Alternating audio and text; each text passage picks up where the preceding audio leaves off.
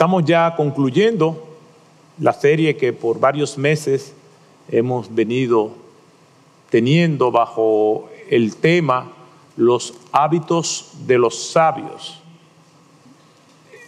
Lo que me inquietó a llevar ese tema es que a pesar de la trascendencia que tiene en la escritura el tema de la sabiduría, el consultar y consultar a personas sabias, no consultar a las personas que nosotros de manera consciente o inconsciente sabemos que nos van a decir lo que nosotros queremos escuchar. Al ver tantas decisiones desafortunadas, pues oré al Señor para traer esta serie, que es un libro y que esperamos eh, publicar pronto. Pero mi experiencia y la observación me dice que hay personas que aún teniendo todas las condiciones para buscar el consejo, aún así no lo buscan. Por eso voy ya concluyendo este tema, hablar de la búsqueda de la sabiduría. La sabiduría no solamente es algo que yo voy a pedir y se me va a dar, porque el texto que vamos a estar viendo nos sugiere eso. Pero cuando lo veamos en su contexto, en toda su amplitud, veremos que hay principios espirituales envueltos en la adquisición de sabiduría como estilo de vida. No es la sabiduría que vamos a pedirle al Señor cuando nunca consultamos a Dios y en un momento determinado queremos tener una decisión correcta. Entonces yo voy ese día y le pido a Dios que me dé sabiduría o le pido, ora por mí para que yo tome una decisión sabia. Lo que vamos a ver es que la petición de sabiduría tiene que ir acompañada de una vida que honre a Dios. No es simplemente una orden de compra. Señor, mira, yo quiero que tú me des sabiduría para esto, pero para otras cosas donde yo no quiero que Dios se meta en mi vida, ahí yo no pido sabiduría. Y no funciona así. Y lo que veo es que muchas personas, incluyendo personas que se dicen cristianas, se manejan de esa manera. No consultan a Dios, pero en un momento determinado no quieren fracasar en un proyecto y piden sabiduría para eso. Y después, Señor, si te vi no me acuerdo. No funciona así porque Dios conoce nuestros corazones. Entonces, siendo así, esta realidad vamos a tener como punto de partida en la búsqueda de la sabiduría Santiago capítulo 1, versículo 5. Y las escrituras son las buenas nuevas. Y yo espero que esta introducción usted no la vea como una mala noticia. Ah, pues así. Pues entonces tengo que consultar a Dios siempre. Entonces tengo que vivir una vida de integridad. Entonces tengo que ser fiel para ser sabio. Sí. Ah, bueno, pues así no me gusta. Y hay personas que piensan así, porque solamente consultan a Dios en algunas cosas, en otras cosas no. Es una consulta selectiva. Y siempre digo, que a Dios hasta que no se le dé todo, no se le ha dado nada. Entonces vamos a leer en este punto de partida, que es Santiago, capítulo 1, versículo 5. Santiago, capítulo 1, verso 5. Una hermosa y esperanzadora declaración que se convierte en un principio donde Dios ha prometido algo que nos beneficia y nos bendice a todos. Dice así la escritura. Pero si alguno de vosotros, alguno de ustedes, se ve falto de sabiduría o tiene falta de sabiduría, pídala a Dios o que la pida a Dios, el cual dará a todos abundantemente y sin reproche. Y se va a comprobar y le será dada, será evidente. Gracias te damos, Señor, por tu palabra. Te agradecemos que nos permite consultarla, pero no solamente queremos consultarla, queremos ser fieles en entenderla, en explicarla y aplicarla. Sin errores, sin vacilaciones. En el nombre de Jesús. Amén. Pues hoy quisiera comenzar a compartir con ustedes algunas herramientas a nuestro alcance que nos ayudarán a cultivar la sabiduría que viene del Señor y que está disponible para todos, porque el texto dice que le da a todos, por lo tanto, esa sabiduría no es exclusiva de una élite religiosa, espiritual, no es exclusiva de un grupo que está por encima de los demás. No, esa es la grandeza, la belleza, lo extraordinario de nuestro Dios, que dice que Él da a todos. ¿Y sabes qué? Dice también abundantemente. De esto vamos a estar hablando más adelante. Entonces, ¿por qué hay creyentes fracasando? ¿Por qué hay creyentes que viven tropezando de nuevo y con la misma piedra? Hay creyentes así. Entonces hay una contradicción entre la vida que podemos tener por menospreciar lo que nos dice la escritura y lo que realmente es la intención de Dios. Porque ¿cómo puede ser posible si aquí dice que Dios le da sabiduría a todos abundantemente y sin reproche? Pero cuando vemos la vida de muchos creyentes, vemos que no tienen sabiduría, que viven fracasando y como que cometen los mismos pecados y errores siempre. Las escrituras nos confirman que nosotros, como creyentes, debemos distinguirnos como personas sabias porque aplicamos la sabiduría de Dios. Y de la sabiduría que vamos a estar apelando para buscarla, para vivirla, es la sabiduría que viene de Dios. Y la escritura nos dice que la verdadera sabiduría es la que viene de Dios, porque hay otra sabiduría y la vamos a ver. Y mire algunos textos que servirán de introducción y repaso a la vez, porque muchos de estos textos bíblicos los hemos visto. Mire que dice Job, capítulo 28, versículo 28, acerca de esa sabiduría que viene de Dios.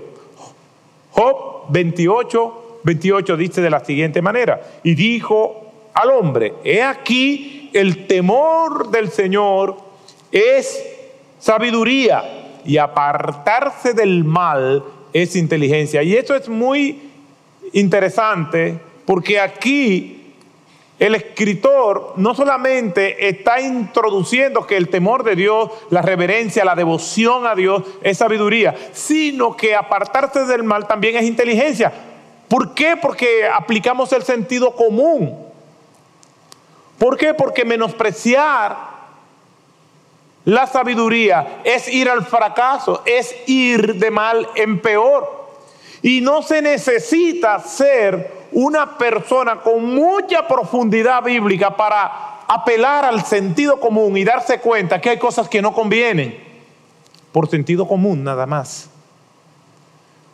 Pero la práctica y la dureza de corazón van llevando a la persona a la pérdida del sentido común y a la pérdida de tomar decisiones sabias hasta que se acostumbran a eso. Y un ejemplo de eso es cuando el pueblo hebreo salió por la mano de Dios y el liderazgo de Moisés y Aarón de tierra de Egipto, el Señor lo llevó a través del Mar Rojo y llegaron a la tierra desértica del Sinaí. Moisés sube a la montaña a buscar el consejo de Dios y Aarón se queda al mando. El pueblo, dice Éxodo capítulo 32, viendo el pueblo que Moisés tardaba, se le acercaron a Aarón y oigan lo que le dicen a Aarón. Ellos vieron las diez plagas de Egipto. Ellos vieron abrirse el mar rojo y cerrarse para los egipcios. Ellos vieron cómo el Señor los sostuvo con maná del cielo, con agua. Sin embargo, se acercan a Aarón y le dicen, hanos dioses para que nosotros le adoremos, porque al tal Moisés no sabemos lo que le ha pasado. Fíjese la memoria del ser humano. Y la ingratitud y la mala memoria van de la mano.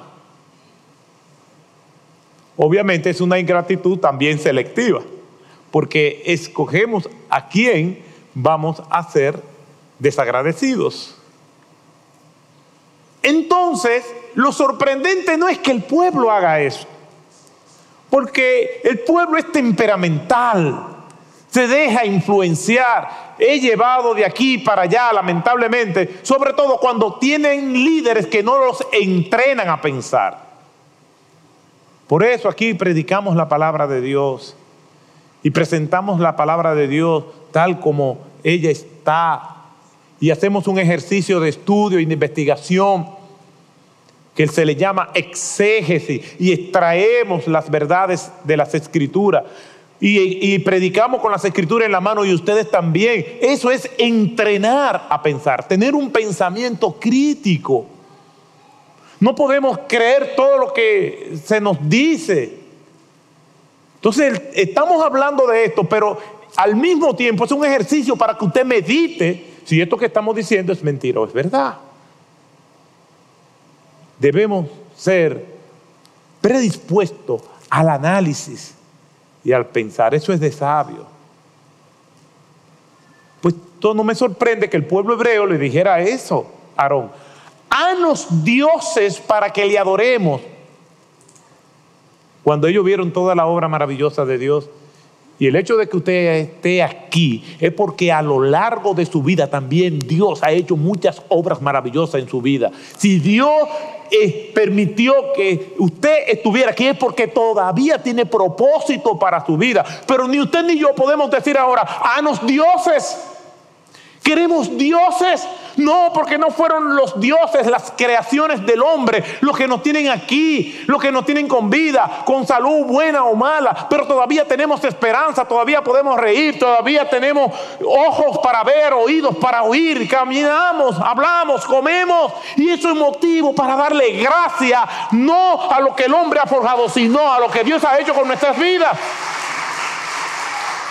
¿Cómo vamos a decir que hemos llegado hasta aquí con nuestro propio esfuerzo? No, sean dadas gracias, gloria y honra al Señor por sus bendiciones, por su sabiduría, por su majestad, por su fidelidad. Pero cada vez que nosotros nos olvidamos de Dios para andar por nuestros propios caminos, estamos diciendo, aunque no lo queramos reconocer, hanos dioses para que le adoremos. Eso no es sabiduría. Pero no me sorprende lo que me sorprende es la reacción de Aarón. Aarón escuchó al pueblo, le dijo traigan sus prendas e hicieron un becerro de oro. Éxodo 32. Cuando Moisés llega, se encuentra con denigrante y decadente espectáculo. Y dice, ¿y qué ha sucedido? ¿Qué ha pasado? ¿Recuerdan la respuesta de Aarón? A propósito de que la sabiduría que dice aquí en el libro de Job es también apartarte del mal, porque eso es inteligencia. Cuando Moisés confronta a Job, Job le dice, yo no sé lo que pasó. Ellos me trajeron las prendas, yo la metí en el horno de fundición y salió un becerro. Fíjese, es que el pecado embrutece pone torpe a la gente, la aparta del sentido común. Cuando las personas quieren seguir los designios de su corazón, entonces se pierde el sentido común. Por eso dice aquí que el temor del Señor es sabiduría y apartarte del mal, inteligencia. En el Salmo 111, 10 dice, el principio de la sabiduría es el temor del Señor. Buen entendimiento tienen todos los que practican sus mandamientos, su alabanza para siempre. Proverbios 1.7, el temor del Señor es el principio de la sabiduría y el conocimiento del Señor, inteligencia. Obviamente hay críticos hostiles de la palabra del Señor que ridiculizan o tratan de ridiculizar a los cristianos diciéndonos que esto de creer en Dios es para personas retrógadas, para personas torpes, con poca escolaridad. Y ya vamos a ver más adelante que no es así. Así que no compren ese discurso y diga, como dijo Pablo, porque no me avergüenzo del Evangelio, porque es poder de Dios. ¿Cómo me voy a avergonzar? de Dios, que es el que da el consejo, la sabiduría, la inteligencia. Dice Proverbios 9:10, el principio de la sabiduría es el temor del Señor y el conocimiento del santo es inteligencia. Proverbios 15:33, el temor del Señor es la instrucción de sabiduría. Antes de la gloria está la humildad. Y Salomón, en el Eclesiastés, que es un tratado filosófico, no solamente el proverbio que trae tantos aforismos y verdades, pero Eclesiastés trata del problema existencial del ser humano, de si hay propósito o no en la vida. Y después que Salomón analiza con tanta profundidad muchos aspectos de la existencia humana, concluye diciendo en Eclesiastés 12, 13, que es el último capítulo, el temor del Señor es el tema que él trata. Y dice, la conclusión, dice, dice Salomón, la conclusión, cuando todo se ha oído, es esta. O sea, todo lo que yo he escrito, todo lo que yo he profundizado, todo lo que se ha analizado, la conclusión es esta Teme a Dios y guarda su mandamiento. Bendito sea su nombre. Teme a Dios y guarda. Todo lo que he escrito se resume en esa frase. Teme a Dios y guarda su mandamiento. Eso me recuerda John Stott, que dice, si pudiéramos resumir de una manera breve y concisa todo lo que es la historia bíblica, tanta paciencia de Dios, tantas caídas, tantas restauración, tantas luchas, la manera más breve sería decir que Dios está haciendo a los humanos más humanos al hacerlo más parecido a Cristo. La conclusión de todo lo que es nuestra vida comienza y termina en Dios. Como dice nuestro Señor Jesucristo en palabras de Juan en la visión del Apocalipsis en el capítulo 1, yo soy el alfa y el omega. Alfa es la primera letra del alfabeto griego y omega es la última. Lo que está diciendo es yo soy la A y la Z. Yo soy el primero y el último. Todo comienza y termina con Dios. La conclusión cuando todo se ha oído, es esta. Teme a Dios y guarda sus mandamientos. Quiere decir que la verdadera sabiduría, en primer lugar, viene del conocimiento y sometimiento a lo que es el consejo de Dios. En segundo lugar, la sabiduría tiene una utilidad práctica diaria. No son conceptos abstractos que nosotros simplemente memorizamos. Nosotros leemos la Ilíada y la Odisea y, venimos y ampliamos nuestra cultura general, leemos cualquier novela y también. Y puede ser que haya frases, por ejemplo, en las obras de Shakespeare, que es, extraordinario los diálogos que se dan, pero la sabiduría que viene de Dios es más que un entretenimiento y un crecimiento intelectual o cultural. Tiene una utilidad práctica diaria. Y lo vemos primero por el testimonio de Salomón, primer libro de los reyes, capítulo 3, verso 9. Salomón, cuando Dios le dice, ¿qué tú quieres que yo te dé? Era un gobernante. Él pudo haber dicho que la oposición no pueda conmigo. Él pudo haber dicho que yo me pueda reelegir todas las veces que yo quiera como rey. O ame un, un gobernante próspero. A crecer la economía. Líbrame de mis enemigos. Y eso lo habla el texto. Pero Salomón, fíjese lo que pidió. Da pues a tu siervo un corazón con entendimiento yo no sé si a ustedes le ha pasado, y yo vivo eso a diario. Veo personas que van por el camino de la perdición. Y entramos en un diálogo. Pero por más que uno le explica, la persona no entiende. ¿Han tenido casos así? ¿O soy yo? ¿O fue el tuyo y el mío? Y tú lo ves tan claro, pero la persona está a falta de entendimiento. ¿Sabe por qué? Porque ya ha tomado una decisión y su empedernido corazón ya se aferró a eso. Eso se convirtió en una obsesión más que en una decisión. Y Salomón sabe que no se puede ejercer ninguna función de liderazgo sin entendimiento, sin desconectarse de la realidad, en la posición que esté. Aún como cabeza de familia, usted es un líder en su familia.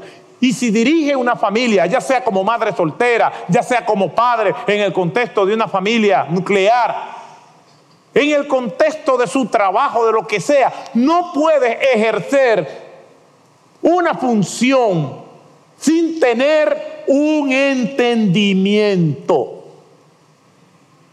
Es decir, sin caer en la trampa de desconectarse de la realidad y caer en esos delirios de grandeza o de paranoia que va creando un distanciamiento que produce el poder. Salomón dice, da pues a tu siervo un corazón con entendimiento para juzgar a tu pueblo y para discernir entre el bien y el mal.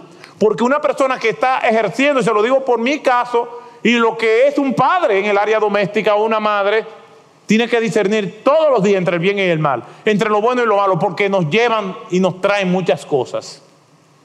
En el contexto de la familia, viene uno de los hijos y dice, papi, mami, o mi hermanito, mi hermanita me hizo esto.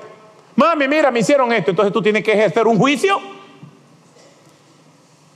Tienes que tener entendimiento desde el aspecto doméstico hasta siguiendo por el aspecto ministerial, corporativo, político y todo. Pero eso es algo que se cultiva a diario para que cuando venga el momento pueda juzgar con equidad y pueda tomar una decisión sabia. Das a tu siervo un corazón con entendimiento para juzgar a tu pueblo y para discernir entre el bien y el mal. Pues, ¿quién será capaz de juzgar a este pueblo tuyo tan grande? Y es un acto de humildad. ¿Por qué? Porque el que pide sabiduría, por lo menos en eso es humilde. Porque hay personas que no, no lo hacen, porque, como bien dice la Escritura, son sabios en su propia opinión. Y la Escritura nos advierte, no te apoyes en tu propia prudencia. Y al principio del libro de los Proverbios se nos hace esa aclaración de la importancia y la utilidad práctica de la sabiduría. Proverbios capítulo 1, versículos 2 al 6. Para aprender sabiduría e instrucción, para discernir dichos profundos, para recibir instrucción en sabia conducta, justicia, juicio y equidad, para dar a los simples prudencia y a los jóvenes conocimiento y discreción. El sabio oirá y crecerá en conocimiento y el inteligente adquirirá habilidad para entender proverbios y metáforas, las palabras de los sabios y sus enigmas. Tiene una utilidad práctica diaria la sabiduría que viene de Dios. Entonces, en esta introducción de la búsqueda de la sabiduría, que a la vez es un repaso, Vemos que la sabiduría verdadera viene del sometimiento a Dios, que la sabiduría verdadera tiene una utilidad práctica diaria. Y en tercer lugar, la sabiduría verdadera es diferente a la sabiduría humana. Porque hay personas humanas, hay personas que consideran a otras personas muy sabias pero cuando tú ves sus vidas y lo que proponen choca diametralmente con la sabiduría de Dios. Y es el mismo Santiago el responsable de decirnos que hay dos tipos de sabiduría. La sabiduría de los hombres y la sabiduría de Dios. La sabiduría de la tierra y la sabiduría del cielo. Y la que nosotros estamos buscando permanentemente es la que viene del cielo, es la que viene de Dios y que Dios ha prometido dar abundantemente y sin reproche. Ahora, fíjese cómo es la sabiduría de los hombres a la luz de lo que dice Santiago. Y vamos a leer en Santiago capítulo 3, versos 13 al 17. Santiago capítulo 3, del 13 al 17. Y dice la escritura de la siguiente manera. Comienza a modo de pregunta. ¿Quién es sabio y entendido entre vosotros, entre ustedes? Que muestre por su buena conducta sus obras en mansedumbre de sabiduría. Es decir, que la sabiduría no es solamente algo que se dice, es algo que se vive. Por eso decimos que el sabio, según los hombres, también nos vamos a dar cuenta por lo que se vive, por lo que dice y también por lo que hace. Pero si tenéis celos amargos y ambición personal en vuestro corazón, no seáis arrogantes y así mintáis contra la verdad. Esta sabiduría no es la que viene de lo alto. Ya está estableciendo que hay una sabiduría que viene de lo alto. De una sabiduría que viene de Dios, del cielo. Entonces, Santiago dice en este versículo 15, esta sabiduría, la que produce división, celos, amargo, contienda, ambiciones, conspiraciones, esa sabiduría no viene de Dios. Entonces, dice, esta sabiduría es no es la que viene de lo alto, sino que es terrenal, oiga la descripción.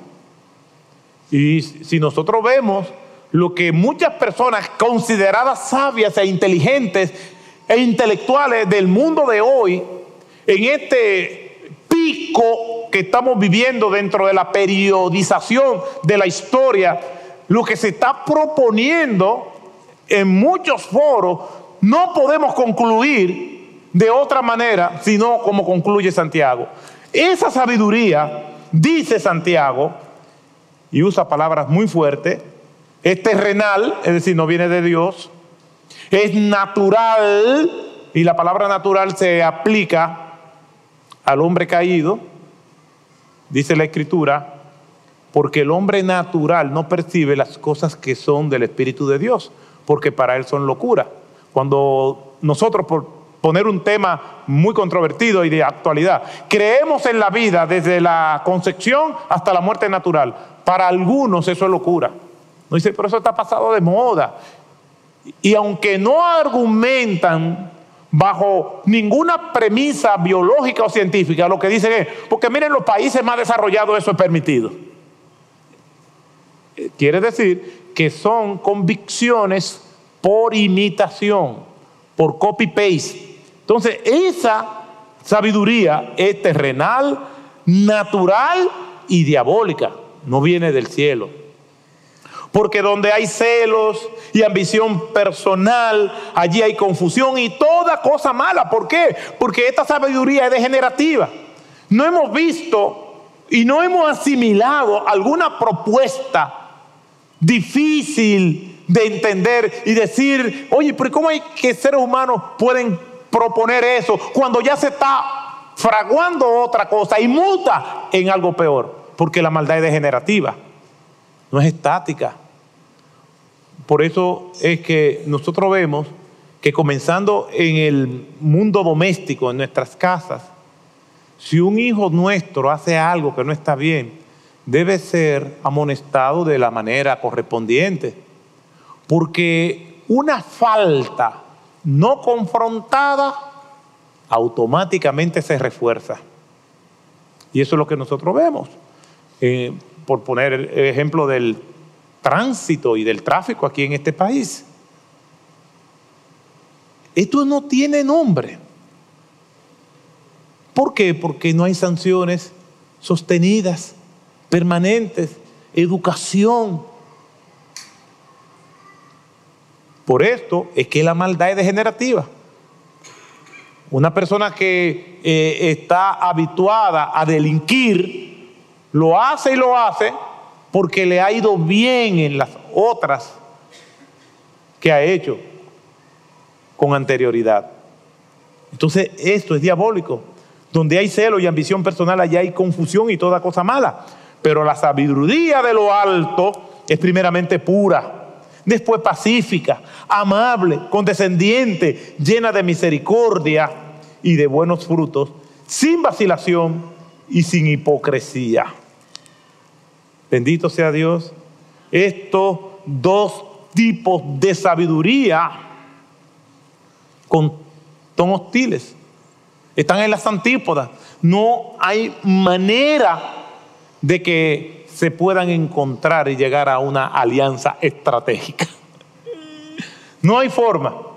Ahora bien, yo quiero hacer dos aclaraciones y con esta termino. La sabiduría humana puede ser buena, porque es posible que alguien diga, pero todo lo que hacen los seres humanos es malo. No, y por eso voy a hacer la aclaración.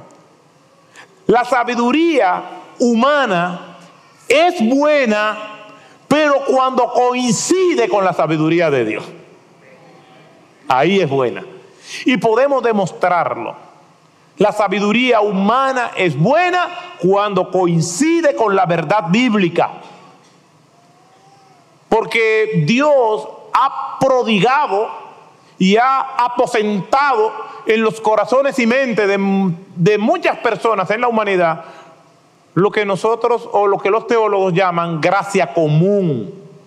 Gracia común es el beneficio y la bondad de Dios derramada sobre todos los hombres para guiarle a hacer cosas buenas y que todavía permita ciertos estándares de convivencias en nosotros como seres humanos. Porque si no hubiese sido por esa gracia común ya nos hubiéramos devorado todos los unos a los otros.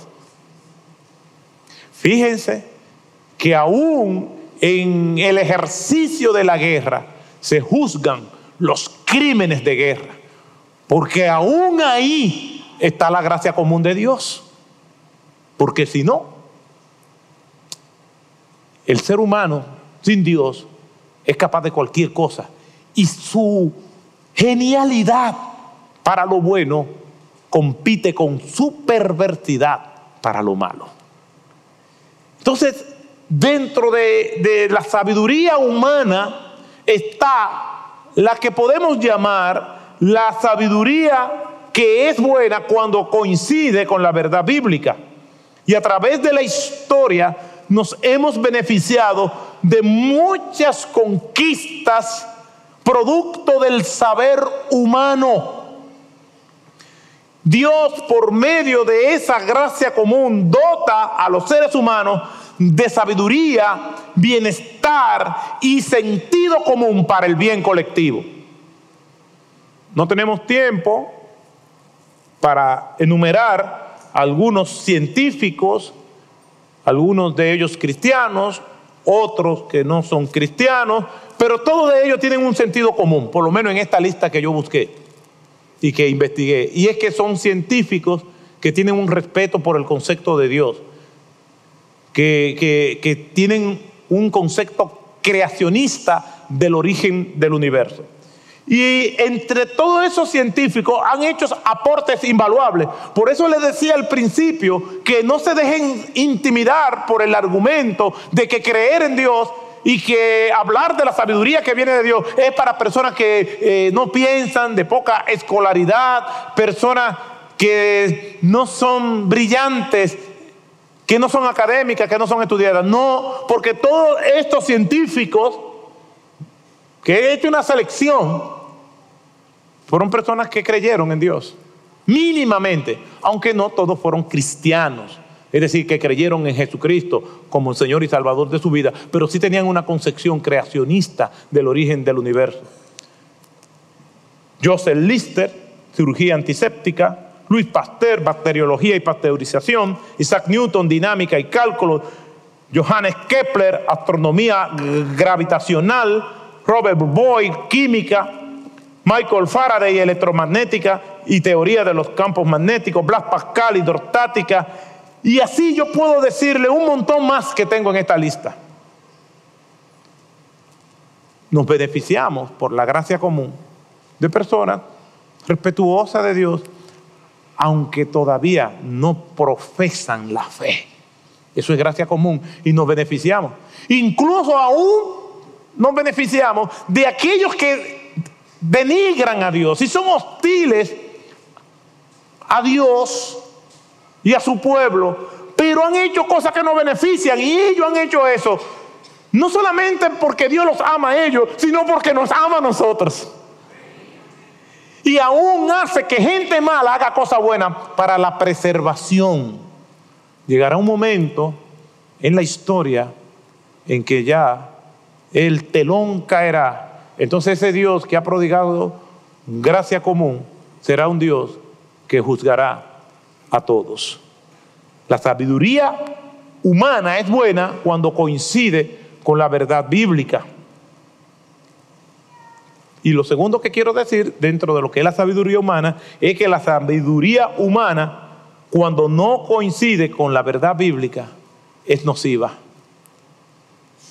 Eso es lo que dice Santiago. Pero la sabiduría que viene producto del hombre es animal, terrenal, diabólica. Eso es serio, son palabras serias lo que Santiago está diciendo. Y parece ser, si examinamos la historia sin pasiones, que algunas de las grandes crisis, y estoy ayudando, ¿eh? porque yo me atrevería a decir que la mayoría de las crisis serias que hemos atravesado en la humanidad han sido creadas por el hombre. pero no por el hombre iletrado o de escasa escolaridad. Ha sido, han sido provocadas estas crisis por los intelectuales, por los científicos sociales que vienen con su propuesta partiendo de la tierra y no del cielo. No es difícil concluir que estas crisis han sido impulsadas por ella. Desde el abismo existencial de la Edad Media hasta la Edad Moderna, siguiendo el posmodernismo y a lo que algunos ya sociólogos llaman ahora posmodernidad tardía, que es el, el, el periodo en el que ya estamos ahora, vemos todas las propuestas que se han hecho, inconforme, inconformidad que viene después que pasamos la Edad Media y entramos a la Edad Moderna y surge lo que se conoce como el humanismo, después la ilustración, y cada uno de esos movimientos iba independizándose de Dios y cortando los lazos que los unía a Dios y centrándose en el hombre centrándose en el ser humano para llegar a lo que nosotros somos hoy en día. El surgimiento de estos movimientos bajo la promesa de que el ser humano iba a ser un, ser humano de paz, porque el problema de la paz siempre ha preocupado a toda la humanidad, porque si hay algo que caracteriza a este mundo es la guerra. Siempre digo que la guerra comienza con una sola persona. Porque usted puede estar en guerra hasta con usted mismo. O sea que no necesitamos dos. Hay un refrán que dice que, que, para pelear se necesitan dos. No, para pelear se necesita uno. Porque hay gente que está en conflicto con ellos mismos por una sencilla razón. Somos generadores espontáneos de conflictos. Y Santiago dice, ¿de dónde vienen los pleitos y guerras que hay no es de vuestras pasiones, es decir, de su interior. No es de vuestras pasiones que combaten en sus miembros, de su interior. Y mismo Jesucristo dice, lo que contamina al hombre no es lo que entra, sino lo que sale, porque de lo que sale del corazón son los malos pensamientos, la codicia, la avaricia, la conspiración, la traición, la conjura. Todo eso sale del corazón humano. Y cuando nosotros vemos el mundo de hoy, nos damos cuenta de eso. Los ilustradores decían que el mundo iba a ser un mundo de paz cuando el ser humano fuera un ser humano educado. Y así comenzaron a impugnar todas las áreas de saber. La economía, la filosofía, la sociología, la teología cayó en esa redada también. Y surgieron después individuos como Karl Marx, que mediante su propuesta dijo, si nosotros hacemos lo que está establecido en este libro, que se llama El Capital, vamos a vivir bien. Darwin dijo, si entendemos que el universo vino mediante un proceso evolutivo, entonces vamos a poder entender mejor al hombre. Y cada quien fue haciendo sus propuestas y el mundo asimilándola. Estas propuestas ocuparon los sistemas de educación pública, tanto a nivel escolar como a nivel universitario. Y así sigue hasta el día de hoy. Y eso es lo que se enseña. ¿Y qué sucedió? A pesar de que eso comenzó una enseñanza sostenida y sistemática, que todo apuntaba que el siglo XX era el siglo de las grandes expectativas, de la paz, de la unidad, del progreso. Y recién estrenado el siglo, vino una gran guerra que se llama en la historia Primera Guerra Mundial. Y aproximadamente 20 años después viene otra segunda gran guerra. Y entre esas dos guerras, más de 60 millones de muertos. La mitad de ellos, o una, tres cuartas partes o un tercio no tenían nada que ver con la guerra.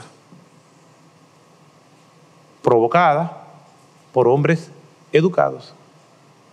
Hitler no era un ignorante. ni los grandes científicos sociales, ni el gran genocidio de la historia como es el aborto. No, eso no ha sido propuesto por personas ignorantes. Es por personas que cortaron sus lazos de toda influencia de Dios, apelando a la sabiduría humana. La sabiduría que nosotros apelamos es a la sabiduría de Dios. Y distanciarnos y correr veloz, lejos de la sabiduría humana. No necesito la Biblia para probar al desastre que nos ha llevado la sabiduría humana. Convenciendo al hombre de que si progresa económicamente ya todos sus problemas estaban resueltos. En la ilustración decía, si eres educado, ya todos tus problemas serán resueltos. Ahora, en este mundo en el que estamos viviendo hoy, si tú creces económicamente, todos tus problemas serán resueltos. Y vamos cayendo de abismo en abismo en una caída libre a la autodestrucción. Si Dios no interviene, ¿cómo va a intervenir? Mire lo que dice la Biblia y con esto termino. Porque la ira de Dios se revela desde el cielo contra toda impiedad e injusticia de los hombres que con injusticia restringen la verdad. Porque lo que se conoce acerca de Dios es evidente dentro de ellos por la gracia común. Pues Dios se lo hizo evidente. Porque desde la creación del mundo, sus atributos visibles, su eterno poder y divinidad se han visto con toda claridad, siendo entendidos por medio de lo creado, de manera que no tienen excusa. Pues aunque conocían a Dios, no le honraron como a Dios, ni le dieron gracias, sino que se hicieron vanos en sus razonamientos y su necio corazón fue entenebrecido.